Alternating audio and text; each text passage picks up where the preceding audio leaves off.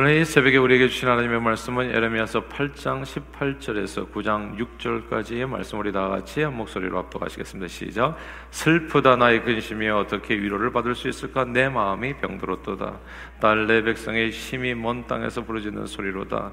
여호와께서 시온에 계시지 아니한가 그의 왕이 그 가운데 계시지 아니한가 그들이 어찌하여 그 조각한 신상과 이방의 헛된 것들로 나를 경노하게 하였는고 하시니 추수할 때가 지나고 여름이 다하였으나 우리는 구원을 얻지 못한다 하는도다 딸 내 백성이 상하였으므로 나도 상하여 슬퍼하며 놀라움에 잡혔도다. 길앗에는 유황이 있지 아니한가 그곳에는 의사가 있지 아니한가 딸 내 백성이 치료를 받지 못하면 어찌 됨인고 어찌하면 내 머리는 물이 되고 내 눈은 눈물 근원이 될고 죽임을 당한 딸 내 백성을 위하여 주야로 울리로다. 내가 광야에서 나그네가 머무를 곳을 얻는다면 내 백성을 떠나가리니 그들은 다 가늠한 자여 반역한 자의 무리가 되미로다. 여호와의 말씀이니라. 그들이 화를 당해 같이 그들이 혀를 놀려 거짓을 말하며 그들이 이 땅에서 강성하나 진실하지 아니하고 악에서 악으로 진행하며 또 나를 알지 못하느니라. 너희는 각기 이웃을 조심하며 어떤 형제든지 믿지 말라. 형제마다 완전히 속이며 이웃마다 다니며 비방함이라. 그들은 각기 이웃을 속이며 진실을 말하지 아니하며 그들이 혀로 거짓말하기를 가르치며 악을 행하기에 지치거늘 내가 사는 곳이 속이는 일 가운데 있도다. 그들은 속이는 일로 말미암아 나를 알기를 싫어하느니라. 여호와의 여호와의 말씀이니라. 아멘. 교회 생활을 하다 보면 교회에 대해서 아무렇지도 않게 이렇게 저렇게 말하는 사람들을 종종 만나게 됩니다. 아, 이제 뭐 건설적인 얘기라고 얘기하는데 뭐 교회 안에서 여러 가지 문제를 지적하고 이래서는 된다 안 된다 얘기하고 쉽게 막 이런 교회는 나는 나가버리겠다라고 얘기도 하고 아, 이런 얘기도 들어본 적이 있어요. 뭐 교회 뭐 사랑이 없다, 무슨 교회 희망이 없다. 예. 그리고 요즘은 특별히 교회 위기라고 말하는 사람들이 많잖아요. 그래서 너도 나도 여러 가지 교회 문제점을 지적하고 공격하는 경우도 점점 늘어나고 있습니다. 교회를 향해서 하는 말들이 물론 다 위에서 하는 말들이고 또 그렇게 어, 정말 그런 마음으로 어, 이야기하시는 분들도 계시겠지만 예수 그리스도의 몸된 교회와 성도들, 다른 성도들에 대해서 말을 할 때에는 말 자체보다도 항상 중심 오시는 하나님 앞에서 그 마음이 중요하더라고요. 왜냐하면 자기 자신이 주님의 몸된 교회의 지체거든요, 이미. 그리고 교회의 주인이 예수 그리스도라는 것을 안다면 교회와 성도들이 문제를 남 얘기하듯이 속편하게 할 수는 없는 겁니다. 이게 바로 내 얘기거든요. 내 얘기고 우리 가족 얘기고 그리고 서로 서로 피를 나는 형제와 자매 얘기라고 생각한다면 그리고 이것이 주님의 몸이라고 생각한다면 이게 말하는 자세와 태도는 진짜 달라질 거예요. 이웃집 아저씨는요 내 자식이 어떻게 되든지 상관없어요. 함부로 얘기해요. 아, 쟤는 왜 저렇게 키웠는지 모르겠다. 부모가 누구냐? 예. 너무나 쉽게 얘기해요. 아예 쟤는 그냥 걷지도 못하냐? 쟤는 왜 말도 제대로 못하냐? 말을 너무 쉽게 해요. 이웃집 아이에 대해서는 뭐 앞에서는 뭐 헤헤 웃을지 모르지만 뒤로 돌아가면은 손가락질하고 얼마든지 그럴 수 있는 거죠. 소 닭 보듯이 하게 됩니다. 이런저런 말을 강 건너 불구경하듯이 하게 되죠. 그러나 그게 내 자식이라면 부모의 입장이 된다면 내 집안 문제라면 그렇게 말할 수 있는 내용은 하나도 없어요. 그냥 마음이 아플 뿐이에요. 말을 안 하죠, 사실은. 그냥 마음이 괴로울 뿐입니다. 한국말에 애가 탄다는 말이 있어요. 애간장이 탄다, 뭐 복장이 터진다, 속이 썩는다, 뭐 이런 말들 있잖아요. 이제 모두 다 한자와 이제 단장지에에서 이제 나 이제 유래된 그런 말들인데 이제 이렇게 이렇게 단장지에는 단장 마치 창자가 끊어지는 듯한 가장 비참하고 견디기 힘든 슬픔과 고통을 나타내는 말로 주로 자식에 대해서 어, 애끓는 부모의 마음을 어, 표현하는 말입니다. 이 단장 지혜의 그 유래가 있어요. 중국 진나라 때 군주 환운이라는 사람이 총나라를 정벌하러 가던 중에 삼육당을 지나게 되는데 부하 중 한 사람이 숲속에서 이제 놀고 있는 어, 어린 이제 원숭이 한 마리를 잡아가서 배에 실었던 겁니다.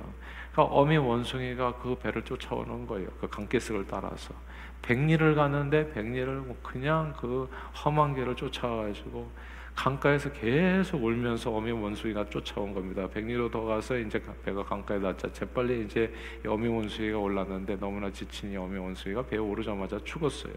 그래서 어미 원숭이가 죽은 이유를 수상하게 여긴 병사 하나가 이제 어미 원숭이 배를 갈라 보니까 너무나 자식을 잃은 슬픔에 괴로워한 이 원숭이가 자식이 이제 끌려가는 거잖아요. 애가 포로가 돼서 잡혀가는 거잖아요. 그러니까 너무나 슬픈 나머지 안을 보니까 창자가 모두 토막토막 끊어져 있었던 거예요. 아, 자식의 이런 슬픔이 너무나 극에 달해서 그만 단장 아, 창자가 끊어진 겁니다.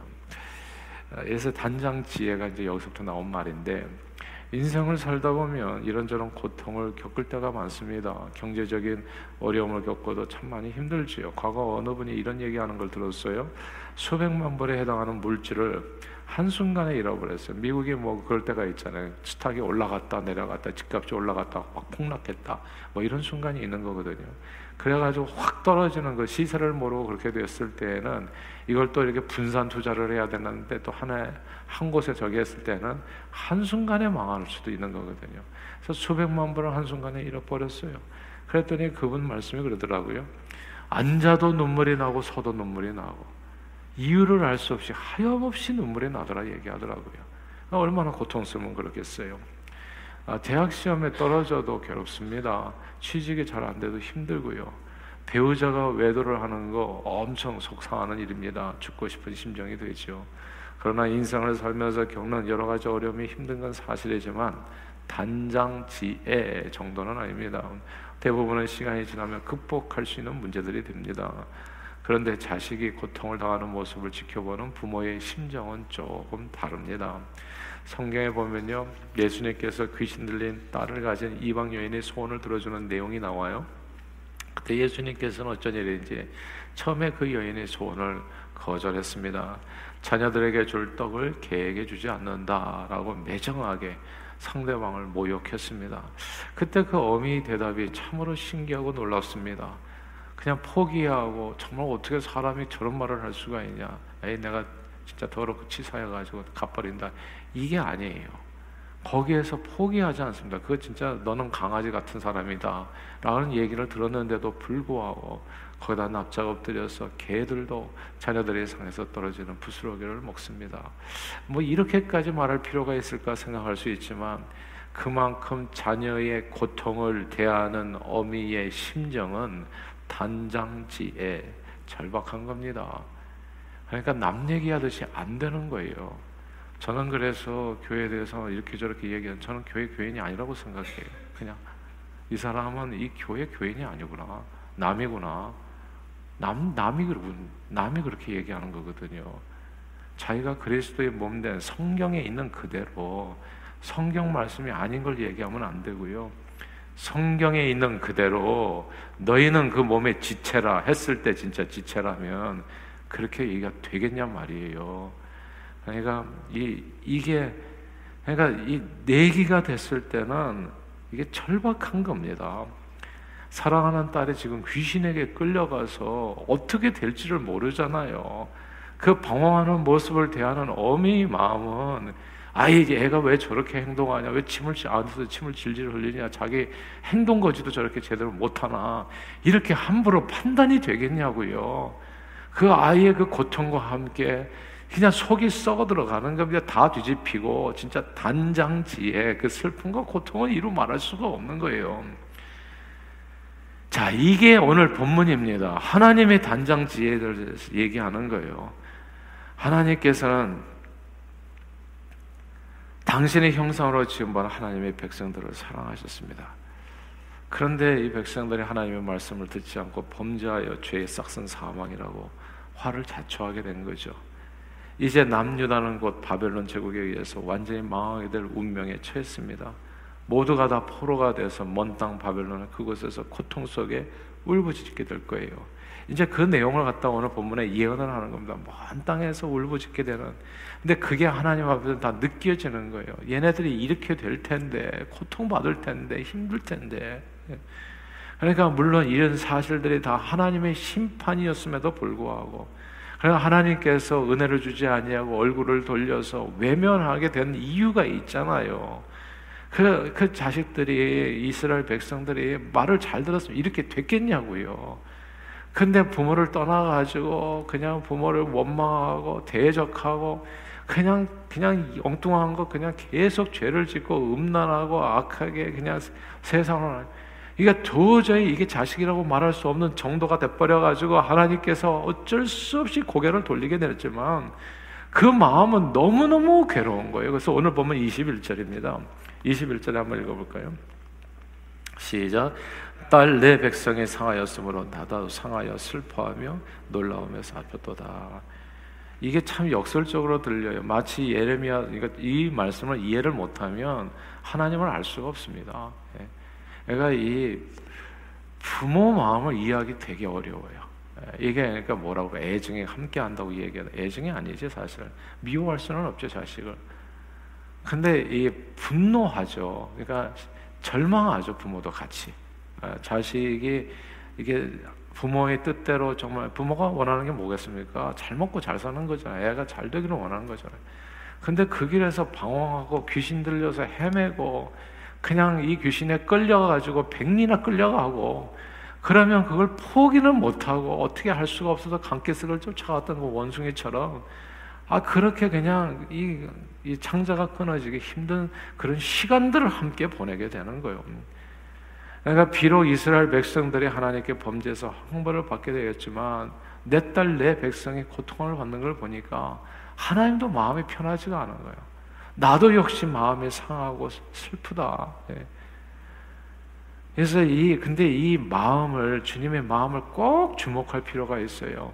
저는 죄 안 지어요, 그냥. 네. 제가 이 마음을 알고 나서부터는 죄를 안 지어요. 어떤 님들은 또 그 마음을 이용해서 오히려 그냥 더 부모를 괴롭히는 사람들도 있는 것 같더라고요. 예.